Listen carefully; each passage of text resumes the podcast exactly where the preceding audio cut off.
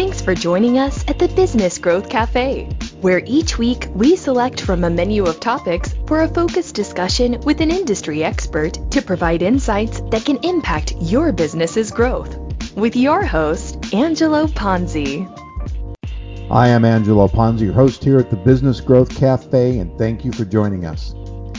When you chose your career, how much did you really think about it?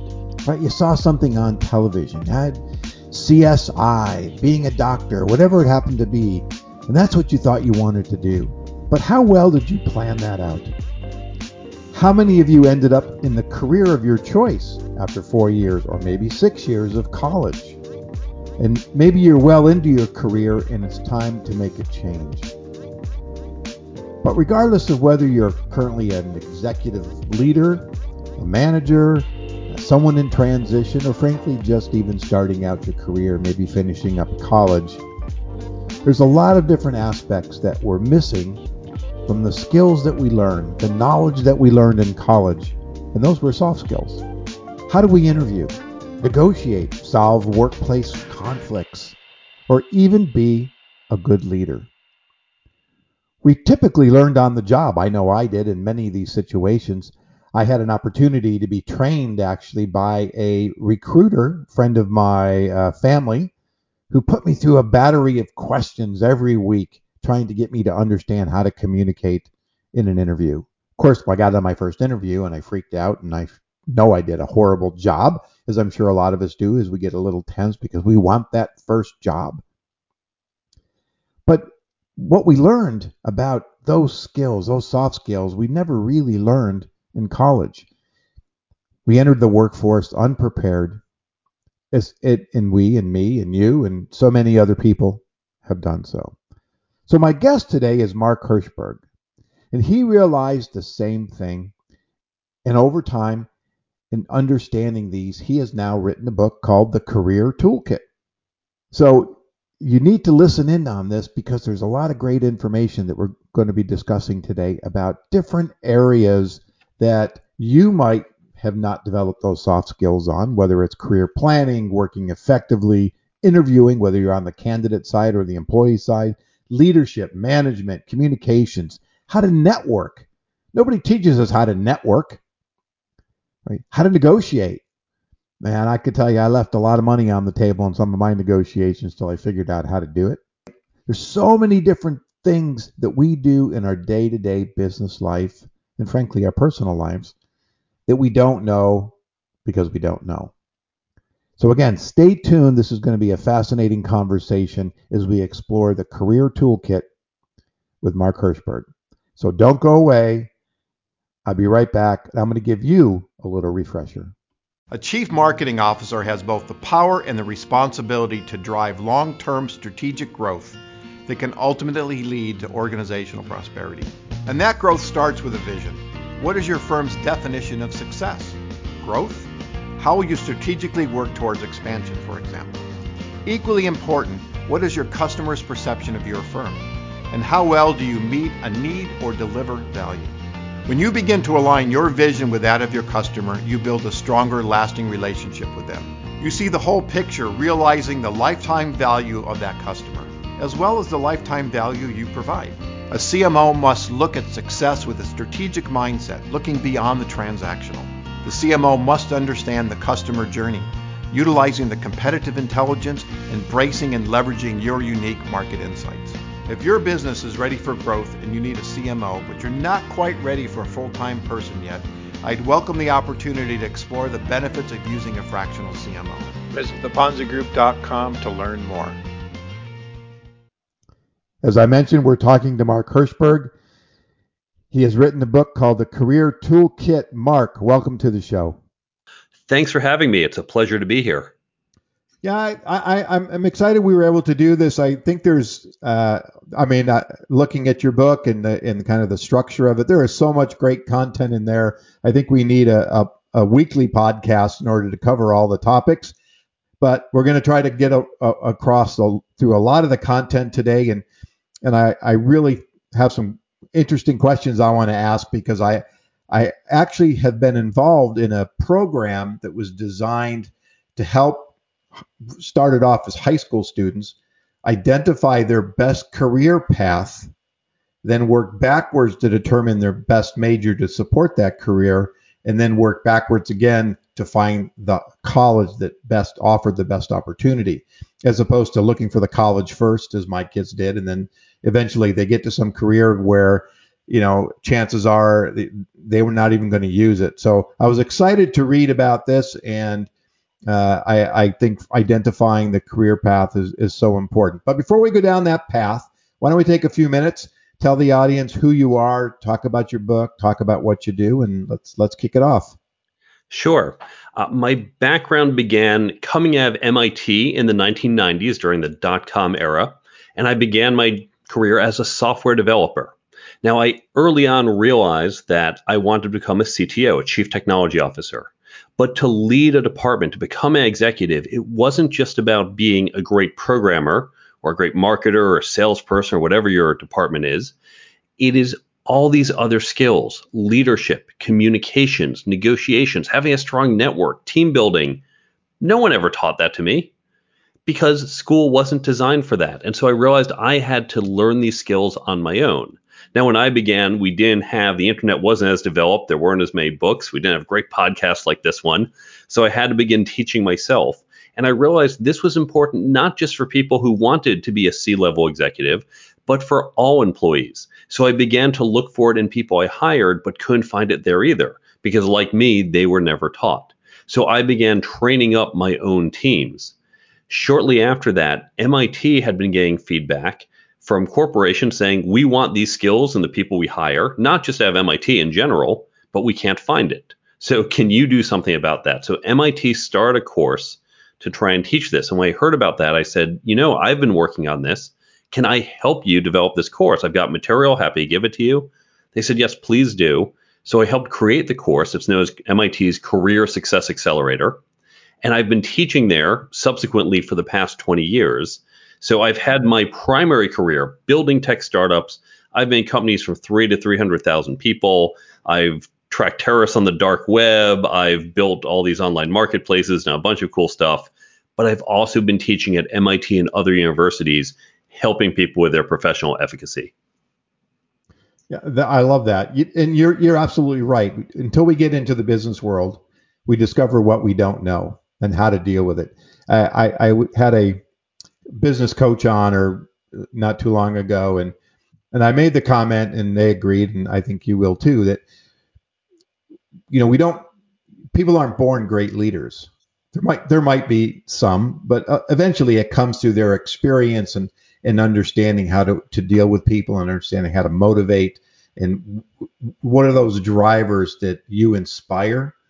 And so you know, I, I never saw a course that said Inspiration 101 on my curriculum, right? So, in, and unless the, the corporations that we work for, the organizations, you know, provide these, I'll call them soft skills and, and teaching people how to do that. I mean, you, a, lot, a lot of folks are at a loss. And I have young sons, you know, in their 20s that are out there now leading people and, you know, they weren't trained with those skills. And as is implied by your friend's point, these are learnable skills. That's a common question. Can you learn to be a leader or are you born as one? But all of these, networking, negotiating, team building, all of these skills can be learned. Now, it's true, some people are naturally better at it, just like some people are naturally better soccer players, right? Or naturally better at music. But I happen to not be great at music, but if I put the time in, and I took lessons and I learned, yeah, I could learn to play. I may never be Yo Yo Ma, but that's okay. If I just say, oh, I want to learn to play, great. And so you don't have to be the best leader in the world, the best negotiator in the world. If you just learn to get better, it's going to help you. And maybe you have a head start because you're naturally good. But even if you're not, don't think, well, I can't, because we all can. Now, unfortunately, as you noted, Colleges don't teach this to us. In fact, colleges are very misaligned to this. If you think about what we learn in college, let's say you go and study accounting. So, what happens? You go take a bunch of accounting classes because these professors who have PhDs and are experts in accounting say, well, this is what you need to know to be declared an accounting major.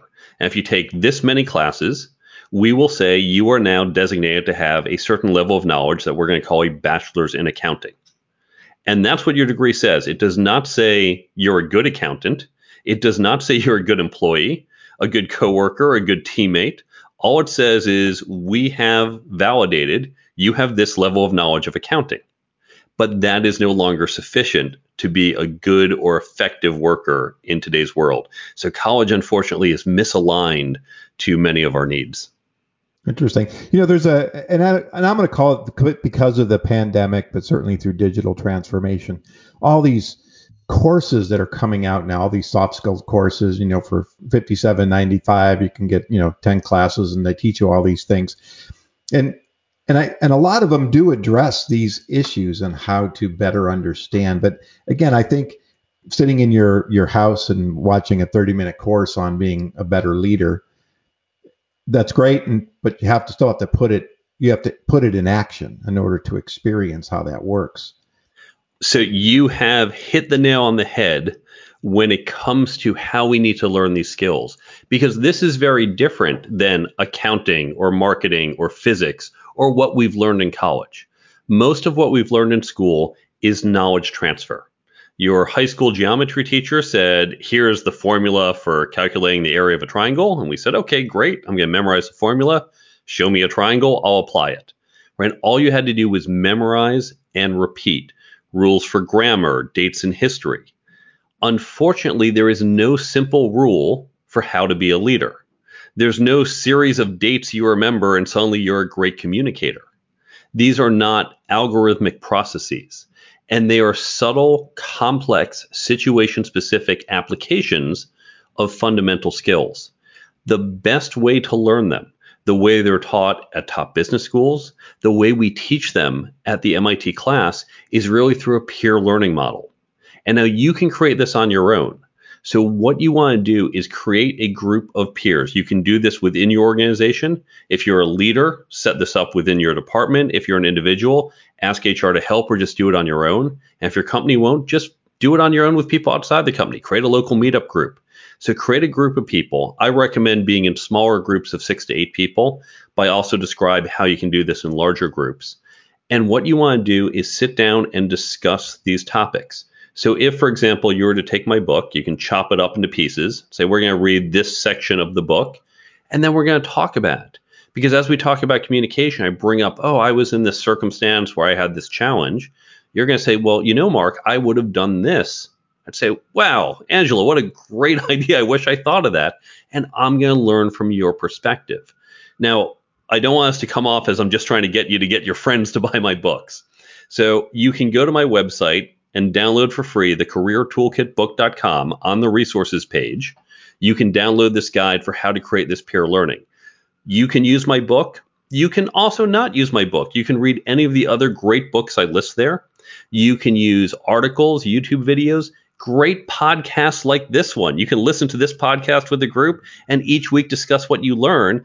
And that's going to be a great way to apply these skills. So the key point is to create this peer learning group and then discuss content from this podcast, my book, or any other source you like. Yeah, and that's great advice. I mean, it really is, you know, putting it into practicality. Otherwise, it's just stuff you've read in the book and you don't know if you're going to implement it. I want to talk about, I want to move into the book in a, in a second, but there was something in your intro that just caught my attention. So, and, and I'm not sure if this always sidetrack the podcasters that you deal with, but track criminals and terrorists on the dark web. I'm sorry, I got to take a few minutes to, to ask that question. So, what did that entail? My graduate work at MIT was in cryptography, basically secret codes, mm-hmm. which these days is how we keep your data secure online. Now, I've done a lot of defensive work, coming up with new types of authentication systems and new ways of securing data.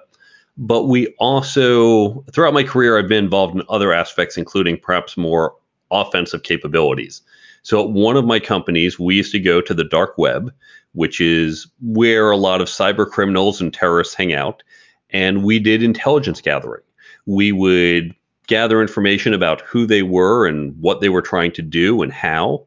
And then this information would go to our corporate customers as well as uh, various government agencies who would use it to plan their offensive and defensive capabilities. Okay, very interesting. I, I worked for a company that, through its process, was able to kind of deconstruct. I'll keep it simple, but deconstruct personalities and then reconstruct them to determine who in the tribe, right, in, in, in the wars that we've been in, who in the tribe was most likely to become a leader and who in the tribe was most likely to be favorable to the United States. It was a really, really, really fascinating uh, process that that was utilized. And uh, I was on the commercial side, so I didn't actually get totally into it, but just to, that's about as much as they let me know. Um, for but it was just fascinating to, to, hear just the bits and pieces of the stuff that they were doing. You know, so again, it's how to use data, how to use intelligence, how do you use the information, and, and a lot of that happened to be around communication and and listening skills, which uh, I well we're I wanted to just bring that up because so much about what we're talking about, you're talking about the peers, peer groups, and, and kind of having in this experience, it's about listening as well. I did a podcast a few weeks ago where I talked about being an active listener. I personally find that a skill that a lot of folks don't have. They tend to thinking about the answer, um, you know, before you finish, or more importantly, thinking about what they're going to say and not even answer to your question or do a follow up question. And I think that's a real soft skill that that is totally lacking, and I think kind of goes around into the kind of the areas that we're going to talk about and your book. Yes, I, I remember hearing that as are you listening or are you waiting to speak? That really resonated with me. But to your point, now the skills in the book, they all really do interplay with each other. It's hard to develop just one skill in isolation. But communication certainly underpins a lot of it because a good leader needs to know how to listen to those she leads as well as how to communicate her ideas. A good negotiator, he needs to listen to the person across the table to understand what is it that they're saying. A good interviewer needs to read between the lines. So all of these skills really are underpinned by communication. So when I think about the book and we talk about career, I mean, is are, are is it really designed for one of these groups or is it for executives or college students or people in transition or i mean who is it really written for? Is it written for everybody? Great question. It really is for everybody but it can be used in different ways. To someone early in his or her career this is a great just starting guide right it's going to give you an overview of all these different skills help you create a career plan and this is certainly valuable the first couple decades of our career in our 20s and our 30s. There are some folks who might be mid career who say, look, I know where I'm going. I, I don't really need the career planning that began chapter one, but there might be particular skills. Maybe you have to get better at negotiating in chapter nine or networking in chapter eight. So you might want to jump to one of those skills. And the book is really designed where you can just jump from one chapter to another and don't have to read it in order. If you're an executive, you might recognize you have most of these skills already. You feel, well, I don't need the book. Maybe you do for some of them, but if you don't, certainly your department can benefit if you had ever on your department showing more leadership skills, being stronger communicators, even more effective at interviewing. How well will that help your department? So you can use this. Senior leaders will often use this to help grow their teams. Okay. You, you, you use the word interviewer. And so I, I find that in, in most of the companies that I've consulted with and or worked in, leadership, people responsible for hiring, are horrible interviewers. And and and the flip side, a lot of the people being interviewed have no clue about how to actually act or respond to questions in an interview. When I when I first came to California after college, my brother-in-law introduced me to a a headhunter, not to find me a job, but to interview me. I met with him once a week. We had lunch, and he did nothing but interview me, all different styles of interviews, so I could try to find a rhythm and how I might respond to things. And you know, some of the questions sometimes were very frustrating. So I, I had an advantage. But a lot of people just walk into a job and they start talking and ramble on and don't know what they're doing. And people that are supposed to be interviewing senior leadership for the company have no no clue, and I can ramble on about that too. So, how can the book and in your recommendations for people on both sides of the fence? I really want to emphasize this point you bring up because it is standing in plain sight, but we miss it. Most executives I know have had zero interview training. Right? The thinking is, well, you've been a candidate, you know what an interview is, go do it from the other side. Right now, the equivalent would be saying, Hey, Mark, do you know how to cook? Have you ever made food? And sure, okay, I cook every day during the pandemic. Okay, great. I've got a restaurant. Go stand in the back and cook food. Right? Mm-hmm. Just because, yeah, I can make a sandwich, I can make some basic stuff. You don't want me running your restaurant, right? You want the professional trained chef. Well, the people who are interviewing need to be trained up. Now, it doesn't just mean, well, only HR. You certainly want people in the department interviewing, but we need to train them to do so.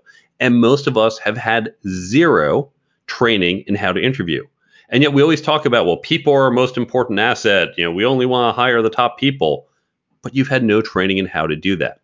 So in the book, I break up into two parts in the interviewing chapter. Now, certainly there's lots of content for candidates out on the web. I didn't want to repeat that. So I just really kind of give an overview of what you need to do as a candidate philosophically, how you want to convey yourself, the type of messaging you need to bring. How that works in a particular interview, that's that's lots of other content out there that can help you with that. But then I flip it around and look at from the hiring manager side. So for those who are hiring, and have had no training, which is nearly everyone, this is going to help you think through how to ask questions, what to look for. Now, as a candidate, if you're smart, you're going to read that section as well and say, aha, this is what they're looking for. Great. Now I know how to play into those types of questions and think through how to convey myself to that type of person. What do you think? You know, it, it, it's it's always a question of if you're thinking about hiring somebody, I'll go pick on a marketing person, right? So I'm going to hire a marketing person. There's a certain skill set I expect them to have, and it's going to be easy to figure that out. But it gets beyond that. It gets about are they the right fit for the culture? How are they going to interact with other people? And if they're in a senior spot, how are they going to be a leader? A friend of mine who's a recruiter, any candidate, and it's usually executives, but any candidate he feels is might be the right candidate, he takes them to lunch and he watches how they behave. He watches how they treat the waiters and the waitresses. He watches what he does, how he communicates his body language. And, and so he can get a feel for the person and not just how they answer, yes, I understand marketing and blah, blah, blah, right? And and so again, that's a skill set that kind of goes along with what we're talking about. I have in the book the story of, I believe I used this one, the CEO who would bring a candidate to a local restaurant and had the waitress intentionally screw up the order. Now, she knows this is what she's supposed to do. She knows she's getting a big tip for it, but he wants to see how will the candidate react when there's a mistake. Will he just be quiet? Will he complain loudly? Will he complain politely? Whereas I say in the book, we're always interviewing, whether we know it or not uh, we're always sending this type of signal. But to your point, certainly there are the mechanical skills. If you look at most job descriptions, they say knowledge of ABC, experience of DEF. Very easy to measure, right? Do you know this? Okay, you say you do. Let me ask you a few questions. Yep, you know it. And that's what most people focus on. Certainly, you want someone with a level of knowledge, but these other skills are much harder. Because if you don't know how to run Google ads as a marketer, okay, you know, if you're smart, you can figure this out in a couple weeks. And I don't mind if for the first two weeks you're figuring it out because otherwise I'm just looking for another candidate for two, maybe four more weeks. But what I can't teach you is how to be a good teammate, right? That's not as easy for me to teach you over a couple weeks. It's a longer term type of goal. It takes a lot more work, and you have to be open to learning those skills. So, as a hiring manager, I'm going to say if you don't have all the mechanical skills, as long as you're close enough, I can probably fill in the gaps. But if your personality doesn't fit, the communication, the culture, the leadership, the attitude, that's a lot harder to change in the short term. Yeah, it's uh, I I took on a consulting role and I inherited a director of marketing and a like a 10 person marketing team and and just watching them and how they interacted and how the leadership from the director of marketing was and how he communicated. But I, I noticed that follow through was was weak. And so and and spending a lot of time with with him trying to figure out where the where the breakdown was. Was it him or was it the other people? And again, looking for the skill set and looking for how he led. And it was a combination thereof. It actually was he admitted eventually that he was a horrible manager that he couldn't he has his follow through was horrible. So that at least I knew that now because he actually had a good skill set from a marketing standpoint. So we worked to try to get that stuff fixed. And again, how did he communicate with people when he was fearful of, of bringing stuff up and, and how he could do that in a positive way versus a negative way and those kinds of things. And again, it's like we're talking, it's not something that you're necessarily born with to be able to navigate that world. Right. But that is the first and most important step. There's a learning model that's a simple four step model. We have what we unconsciously don't know, then what we consciously don't know, what we consciously know, and then what we unconsciously know. So let's think about this concretely. When we're two years old, we don't know that we don't know how to drive. We're barely aware of what cars are, that we get in them, and so on as to drive them. When we're older, let's say eight years old, we say, oh, yes, someone drives the car, and I don't yet know how to do that. So I'm conscious that I don't know this.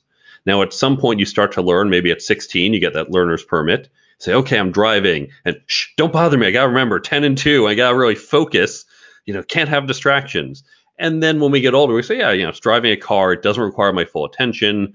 I hopefully requires enough of your attention that you're not getting an accident, but you can hold a conversation, you can change the radio without really putting yourself at risk.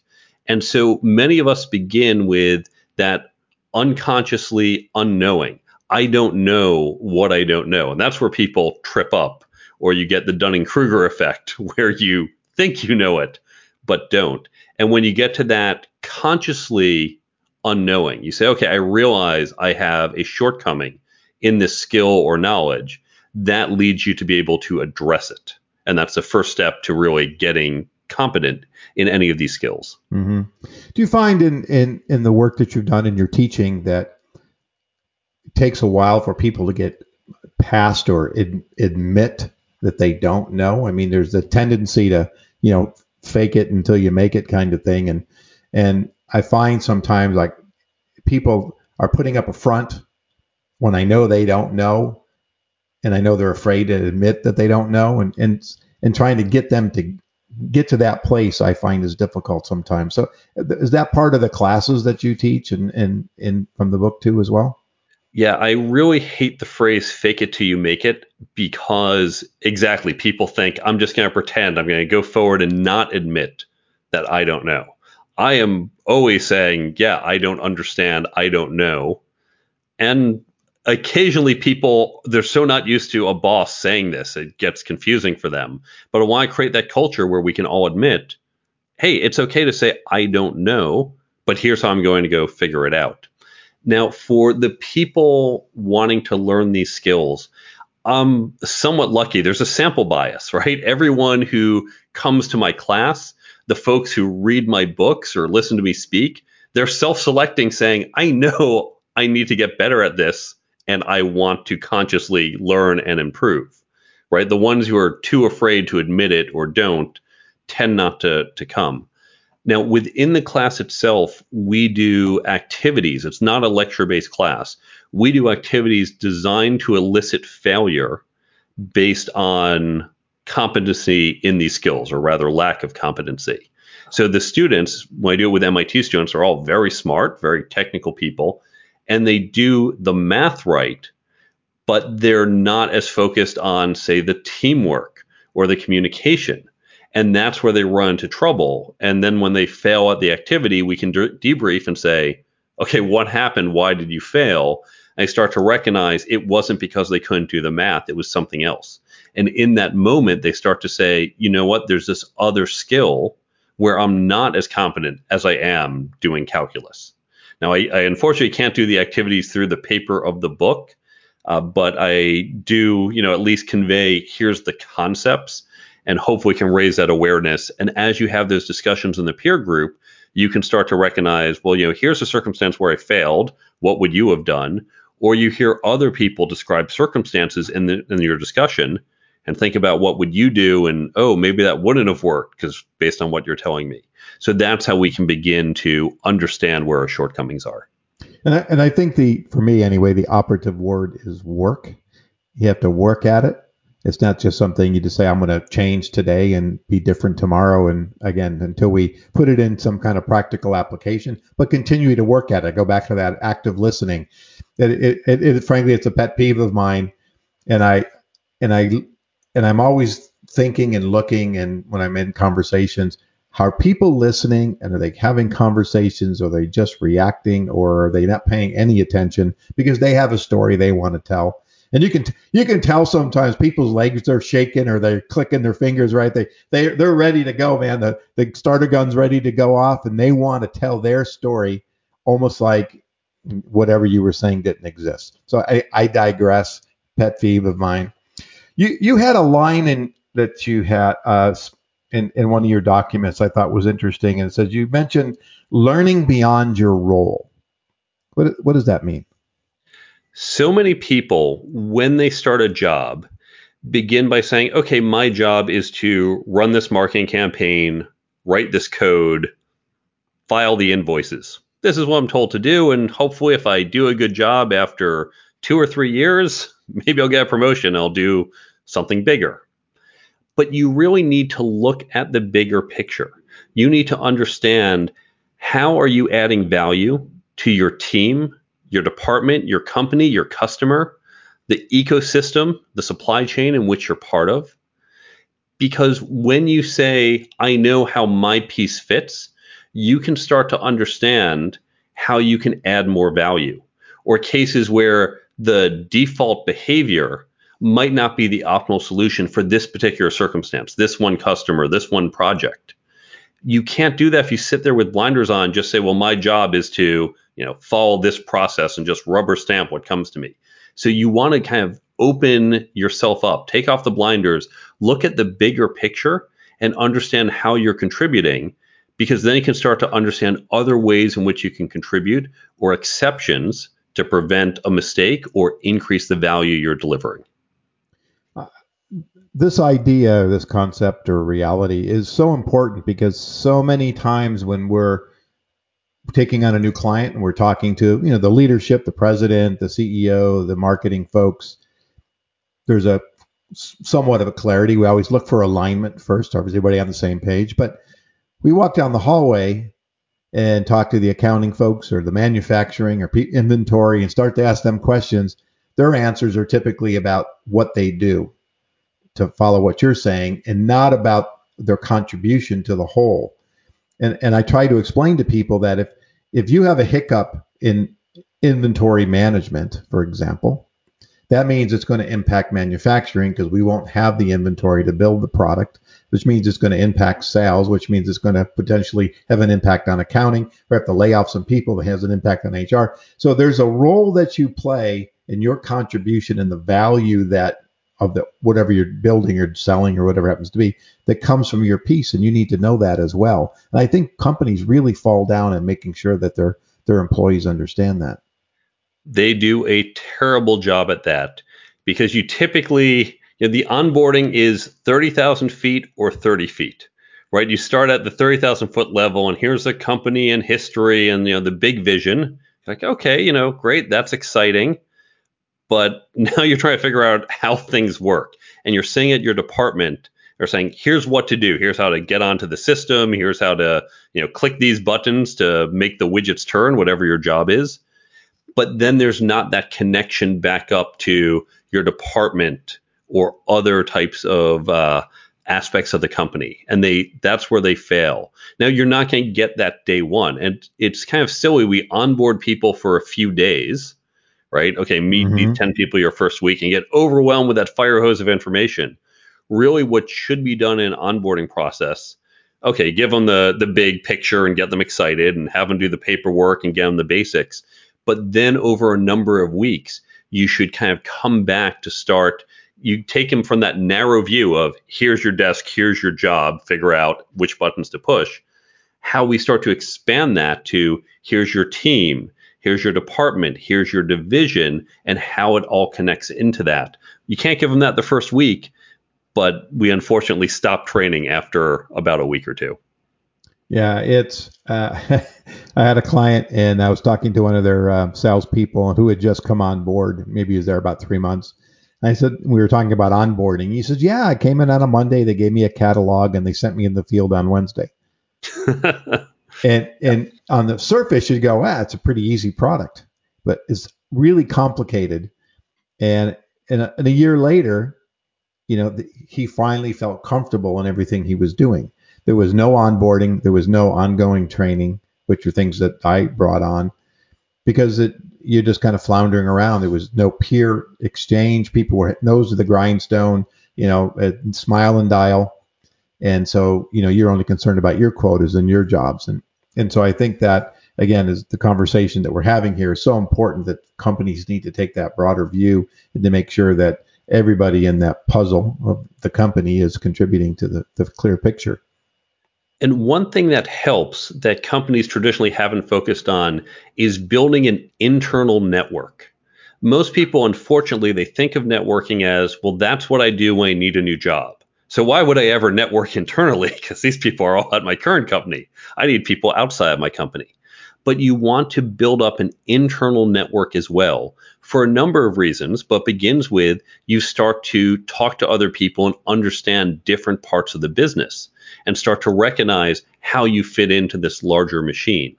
Now, companies, I think, have started to do a good job, uh, perhaps ironically, because of COVID.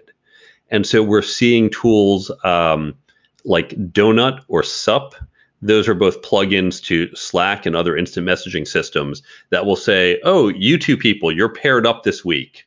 Now, those tools weren't necessarily designed for COVID. They were designed for internal networking of you two, go get coffee, right? Mm-hmm. Go chat, go just meet each other. Don't talk about work necessarily, you can, but just build those relationships. And of course, now we've all been isolated. Companies, I think, have stepped up to say, you know what, we're not talking to enough people today. We're feeling isolated. So let's throw in that serendipity. Hopefully, that's a trend that will continue post pandemic. Yeah. Yeah, I want to pick up on networking. I'm going to change the subject just a little, but let's go external networking because again, that's a that's a skill set and how not only forget choosing the right organizations to belong to, forget about, you know, anything else, but building those relate well, building your network of people on the external side, whether it's for new business or for future job opportunities. I, I, I find that a lot of folks are are not good at small talk. You know, it's I go to these meetings and it's like, what do you do? What's your what's your job? And it's like, well, don't you want to know about me? You know? And so i i personally go in and you know tell me about yourself you know to get any kids and i start that way and then we eventually get the job. Why? Because i'm trying to build a relationship if it's if there's one there to be built. And so it's much more beyond just the sounds like i'm trying to get a get a referral. Um, and, and so do you get into you know in your in your program talking about how to network and be a better network networker we do. In fact, in the course, we actually have a formal networking lunch where I say, this is not a job fair because all the college students know what a job fair is. We say, this is about networking. You're just going to have lunch with these folks and chat with them. and that's all this is because that's what we do in the real world, right? I don't meet you at a mm-hmm. conference and say, hey, let me give you my resume, right? We sit down, we, we get to know each other. And I think the key takeaway to networking is that it is about relationship building. Now, I happen to be an introvert. I know a lot of introverts say, oh my God, I hate networking. It's horrible. And if you don't want to go into a room of a thousand people and have to chat with 20 of them, don't do that, right? Network with people one at a time. It's just about meeting one person and building that relationship with the person. I hate small talk too. I don't want to talk about the weather. I don't want to talk about whatever local sports team. I want to know about you. I want to know about something interesting. I'll bet you know something I don't know, and I'd love to learn that from you. I want to talk about what are your challenges, and maybe there's a way I or my company down the road could help. I'm not thinking of selling you the first time we're meeting, but just keeping in mind what are some of the challenges you face personally or professionally. I want to get to know you. Now, here's the other key thing. The common mistake I see is someone says, All right, I'm going to walk into a room. 20 minutes later, I've got 10 business cards. Great, I've networked. Getting someone's business card or simply adding them on LinkedIn and saying that they are in your network that's like going on Tinder, swiping right, and saying this person's now my significant other. That's really what we're doing. Yeah. But of course, we know, right? I swipe right on Tinder. Well, she's not my fiance. What happens? Well, I have to go ask her on a date. Right? We have to get to know each other. We have to build trust, and that takes time. Same thing in our relationships. You can't just say, "Oh, add you on LinkedIn." Is this someone who you're going to say, "Great, introduce me to your CEO"? This one where you can say, you know what, I need to borrow $10,000. So glad we met last week. No, you don't have that level of trust. But over time, you're going to build up friendship, even if it's a, just a professional friendship, and trust. And that's what relationships are based on. And that's what networking is it's relationships. So the key thing, as you forget about what societies you have to join and events, that really depends on you. The most important thing to remember is networking is about building long-term relationships. We all know how to do that, and all of us are capable of networking. I think, though, and I'll make a statement, and you can agree. Most people are bad at that, and the and the reason I say that, and and and I would say up until five or six, actually, until I started this company, I've I've I've had my own companies before, and but I've probably done more networking in the last since 2014 when I started this consulting firm. But not only did I go out and meet people, but I manage them. I've got them in databases. I know kind of my close sphere and my next levels out and my bench strengths and who can I go to for certain things. I can honestly say, which I'm, I'm admitting on the podcast, that I, I was horrible at that throughout the years. I don't know why, but you know, when you move jobs, people move jobs and they move, eventually move away from 90% or 95% of the people they might have worked with and they don't keep in touch and i was guilty of that. And and so you know kind of going back out there if you will and trying to do it differently to really build those relationships. I mean i now go drinking and have wine with folks. We play golf together you know much different than in, in the previous years. I actually had a partner where, where it was a merger thing and so i ended up being the EVP, and he ended up being the president. Eight years later, the we we never had a personal dinner together. And and why I tried, he was like, "Well, I like to keep arm's length with the people that I work with." It was just bizarre as hell to me. But I, I think people struggle with this. And I, I think that's true. And certainly different people. There are some who, oh, if we're working together, we're going to be great friends. And others say, you're great, but five o'clock, you're yeah, goodbye. You're someone I don't want to see again. now I'll I'll share. I was a terrible networker as well. I blew so many opportunities early on. Now I'll share one of these stories. When I was finishing up my graduate thesis at MIT, my advisor walked me over to the office of Tim Berners Lee. This is 1997, so he was already well known and the guy mm-hmm. who started the World Wide Web. He was housed the W3C. They're housed at MIT. So he walked me into Tim's office and said, "Oh, this is my student Mark. Here's his graduate thesis. I think you'd find it interesting." We chatted for five minutes. And okay, that that was like thanks, and that was it. Right? I just got introduced to Tim Berners Lee could have followed up, could have said, I'd love to talk to you more about what I'm doing or what you're doing. Zero follow up, blew that opportunity. And now if I walk up to him, he's going to say, Who the hell are you? Yeah. So I blew many of those opportunities. Now I recognize everyone I meet, it's an opportunity to form that relationship. And so it's it is that mental shift of saying, Are you going to do it? Now, I'll give a tip. In the book, I have lots of different techniques for how you can reach out, how you can keep these relationships going. But here's a basic one we can use today. someone you haven't talked to even in two, five, ten years, we know they've just gone through a pandemic. We can say with certainty. So you can reach out out of the blue and just say, you know what, this has been a really tough year for all of us. Just want to check in and see how have you been?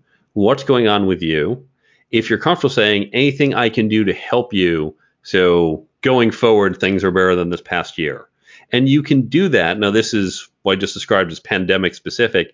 You can do that at the start of any year. Reach out any January, any December, and say, hey, new year going forward, Lang Syne, should old acquaintance be forgot? Want to reach out? How are you doing? What's going on? Anything I can do to help? And that is a timeless way to reach back out to people you haven't talked to. Yeah, I, I, yeah, great advice. Great advice. I mean, I think you know sometimes you're, I'll say me, I'll just say me, embarrassed to say, man, I haven't talked to him in three or four years, and kind of reaching out and it's like, why? And you know, what can I do? How can I open up that door again to have those conversations? And and you know pretty quickly if they're not there, um, you know, and and but I, I think the point is to to step forward, take a shot at it if it's important, versus assuming that it's not right? I think we make make assumptions that it might be too hard, a lot of extra energy, and but that's about building and again, the key word here, and you've said it, is relationships, not not business, but relationships, because ultimately it is about trust. It's about confidence. People, and then some of the networks I belong to now refer me because they know me. They've have experience with me, and they're confident. Because when they recommend me, it's frankly it's their butt on the line too, right? Because their reputation for recommending me. So you don't have that relationship. They don't know me at all. Just that they know I do marketing. Well, they may not recommend me or they may be scared to recommend me. So I, I think this is a good, really good and an important co- part of the conversation today. Yeah, absolutely. And look, when you're reaching out, it is a little awkward for all of us when you haven't reached out. Remember, they haven't reached out to you either. Well, that's true. But what's the worst case? They haven't talked to you in eight years. You send an email. Worst case, they don't talk to you for another eight. There's really nothing to lose and everything to gain. Yeah. I had a guy I went to college with, and uh, we actually had a TV show together. I was the director, producer. He was my talent. Now, I've not seen this guy in 30 plus years.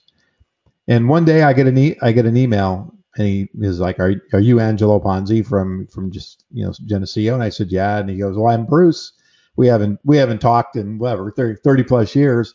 And all of a sudden, we for the you know for three or four months, we were talking. I had him on the podcast. We are learning about his life and our you know our histories and things we did in college, and it was great to just to rekindle. So now we ping each other, you know, every couple months and just to say hi. But how much time went by that we could have been doing that all along? I was recently on Clubhouse, the social media app. Yep. Went into a room and a woman there said, "Wait, I know you." I didn't recognize her. And she said, Oh, I think we went to high school together. I'm like, Ah, well, only if you were in high school in New Jersey. I said, Yes. And turns out she went to my high school, my year. We were in the same class together. Now, we didn't really interact at all. I can't remember if we've ever said any words to each other during four years of high school, but we reconnected and already we have something in common right? We grew up in the same area. We had some of the same teachers. We have common experiences, and that's a great place to start. And we met up, and we've now become friends. Someone who I wasn't friends with 30 years ago, but today we were in different social circles. But uh, you know, those circles break down certainly post uh, post high school. And so now we're becoming friendly. So all you need is that one little spark. If you're really relationship oriented, you say, what is it that's the basis for our relationship? What can just open that door? In this case, it was we were in high school together, right? Could be we work together, we have common interests, or kids go to the same school. That's a start. Now, it doesn't promise that the other person is going to say, oh, wonderful, let's be best friends, or let's even keep talking to each other. But if you use that as that first spark, you can see if you can build a relationship from there. Yeah, that's great. That's great. So we're we're kind of winding down here, but I have some more questions. The, the, the first one, I and it's gonna it's way outside of the book, but it's intriguing. You you you on your bio you you say you're a top ranked ballroom dancer. So we got Dancing with the Stars. Uh, so how'd you get into that? And because again, it's it's on the left here. yeah, former top ranked ballroom dancer. At MIT, uh, the ballroom club was a very big popular activity, particularly during our intersession. And so I just started dating a girl from Wellesley. I thought this would be a fun activity for us to do. So we started doing the ballroom classes. Uh, the relationship didn't last that long, although she's still a friend to this day. But I stuck with it. And I started dating another woman uh, about a year later. She had a dance background, not ballroom, but she started doing ballroom dancing with me. And about a year after that, uh, maybe less than, maybe a few months after that, she decided she wanted to compete, which apparently meant I also had decided I wanted to compete. but I'm very glad she did that because I then spent my 20s traveling all over the US, going to competitions, going to the national championships, and having an absolute wonderful time. And I'll, I'll share with you a business benefit. I was not a great public speaker back in junior high school, high school. I knew I wanted to get better. I did debate club for a bit. I worked on certain things I had student government, and those helped. But the best thing I did was ballroom dancing. Because when it comes to public speaking, the number one challenge is confidence, right? Is I'm going to go up on stage, I'm going to have, like, you know, my, my pants will be unzipped, I'm going to say something stupid, people will laugh at me. When you're on the ballroom floor, you are literally being judged as you're making many mistakes and you get through it. And sometimes you have a really bad round. You say, oh my God, that was horrible. That was embarrassing. We did so badly. But it's okay. And you get through it. And so, for anyone who wants to get better at public speaking, whether it's ballroom dancing, and there's obviously no speaking, but ballroom dancing, or doing stand up comedy, or improv, or theater, or probably even things like martial arts or other sports where you perform, that's going to give you confidence and it will translate into your public speaking.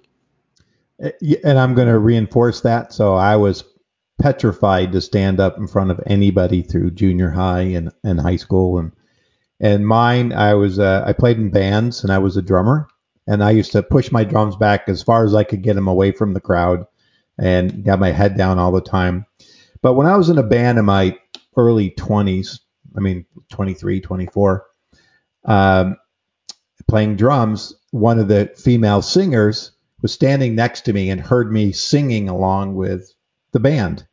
And she said, "You know, you can sing." And I said, "No, I, you know, I can't, I can't, I can't." Long story short, she talked me into actually getting out in front and singing a song. And that day, my life changed because now I wanted to be up front. I actually got off the drums. I picked up a guitar, got myself to be a front man. And in all the bands, the next three or four bands I was in, I was always the singer. Then I started doing a lot of public speaking, and and so that that, that one incident changed my life as when it came to public speaking. So, as a matter of fact, I've even there's a, a friend of mine. His name's Christopher Caliendo, and he he's a the music he's a musician a very well-known musician, and he's actually just created a course on soft skills and how people like myself who've been in music and how they translated that into the ability to do public speaking and and you know leadership roles and et cetera, et cetera. So I I concur. It's some kind of activity to put you in front of people that gives you that confidence um, versus the shy person standing in the back of the room. You know, this, and all of us all of us in our different hobbies and activities that are outside of work can develop and pick up these skills, communication skills, building our networks. All of this can translate back into helping us in business, but doesn't have to come from the business world. Yeah, yeah, I, I agree. I agree. So I've got I've got three more things here.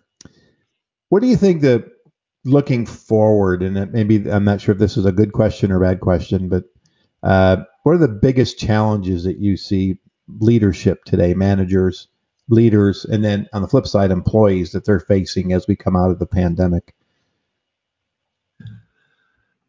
I would say as we are transitioning to hybrid workforces, it will require a different type of leadership.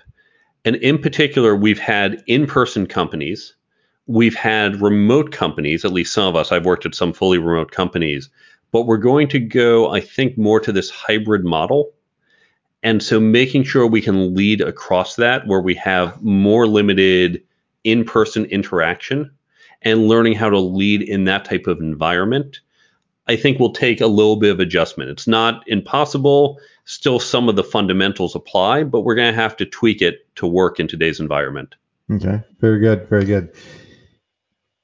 Looking at your book, listening to this conversation, what are three to three tips, three suggestions, if we could sum up the key ones that you'd like to give to the audience?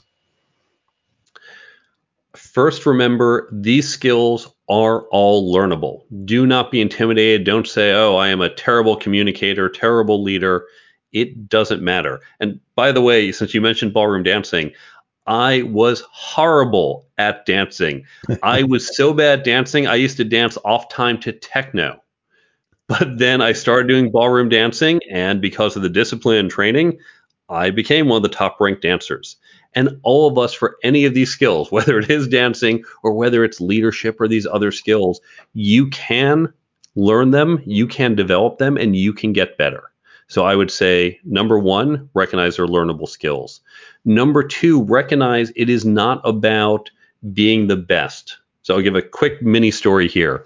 Imagine you get a little better at negotiations. Imagine you get now at 25, you have a job offer for $60,000. Say, well, I've learned to negotiate. I'm going to go and negotiate and get that to be 61,000. Now, if you do nothing else in life, if you sit in that job for the next 40 years until you retire, you just got $1,000 more for the next 40 years. You just got $40,000 from one five minute negotiation. But of course, you're not going to stay in this job for 40 years. You're going to have raises, promotions, other jobs, and you're going to negotiate those for even more than a thousand. So learning to negotiate, not about being the world's greatest negotiator, not about working for the FBI and doing hostage negotiation, just getting a little bit better has a massive ROI. Learning to negotiate better from salary alone, you can earn six figures more over your lifetime. All of these skills give you that ROI. No one's going to say, oh, you're a better communicator, here's $1,000 more. But when you are a better communicator, when you have a stronger network, opportunities will present themselves more often. You will be recognized for your contributions, and that as well can add easily six figures or more to your lifetime earning. So the second thing to remember is don't think about I have to be perfect. Just think about getting a little bit better has a massive return. And then the third thing to take away is, as we talked about at the start, this is not knowledge transfer. It's not do these three things and poof, you're a great communicator. These are subtle, complex skills, so they are best learned through a peer learning group. And you can download the free guide from my website. You can create that group use my book, use this podcast, use articles or other books, whatever source material you want, but discuss it with other people and get that peer learning. All right. Well, thank you so much. Wow, that's that's great advice. This has been a really interesting uh, conversation. Um, I, have definitely walked away with some insights and some tidbits, and I appreciate that. And so, if I have, my audience has, and that's what I like to make sure that we always do here at the, the Business Growth Cafe. So, Mark, why don't you tell the audience about how they can reach you, about where they can buy your book, all that good stuff? You can buy my book at Amazon as well as local bookstores. You can find out where to buy it as well as more about the book and these other resources on my website, thecareertoolkitbook.com. And there, not only can you see more about the book, you can download the resource I just mentioned. I've got links to other great resources. You can download the free app for Android and Apple. And that's going to put a lot of these tips on your phone. It's going to pop up every day to help reinforce what you're reading. You don't even have to open the app. All of this can be found on my website, thecareertoolkitbook.com. Okay. Does the app uh, is it is it track with the book or is it kind of a adjunct to the book? it tracks with the book. So imagine if you went through the book and highlighted all these great tips and quotes. That's what's going to pop up each day. As you set the time, maybe you want 9 a.m. when you start your day or 5 p.m. when you start, you set the time, and then it's going to pop up one of those tips. And what you can even do is say, you know what, I just want to focus on, for example, my leadership skills. So you can set the app to only do leadership tips. And as you read that chapter, as you focus on that skill, you get focused information, focused reminders to just focus on that. And then you say, oh, wait, I've been focusing on leadership. I'm about to go to a networking event. Okay, well, open up the app and then just kind of quickly swipe through those networking tips to get a quick refresher on that as well. Nice. That's a free download for everybody? absolutely free download, no cost. We don't track any data. It is just all there on your phone as a great resource to reinforce the lessons of the book. All right. Well, that's great. Thank you so much. Really appreciate you joining me here at the Business Growth Cafe, and uh, I'm uh, looking forward to hearing any feedback from my listeners. And I'll put a link in the uh, in the chat notes when I launch the uh, podcast, and uh, hopefully they'll uh, they'll click on it and, and buy a few books. Fantastic. Thanks for having me on the show. Yeah, absolutely. Thank you so much. Thank you for joining us on the show today. Uh, I hope you enjoyed it as much as I did. I've, I've, learned a lot of different aspects. This was an incredible conversation. In Mark's background, the things that he's done really help support the Career Toolkit.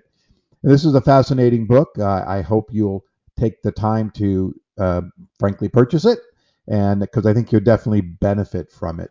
And you can also benefit from listening to this show. If you're a longtime listener, I appreciate it. And if you're a, a subscriber, I really appreciate it. You, as you know, we have a lot of different guests on each week. Uh, for the most part, sometimes you just have to listen to me, but it's always about some kind of advice or something that you, you can use in your in your work life and sometimes in your personal life to help further your professionalism in your business. And so I encourage you, if you are a subscriber, please continue to listen in. If you are, please let others know about this great content that we have here on the Business Growth Cafe. And I encourage you to let spread the word and let others know about the show. So again, I hope you enjoyed the content. So join me here next week at the Business Growth Cafe. Thank you for listening to today's discussion at the Business Growth Cafe with your host, Angelo Ponzi. Take a moment to subscribe to this podcast and visit our website at www.businessgrowthcafe.com. Read Angelo Ponzi's blogs at www.theponzigroup.com.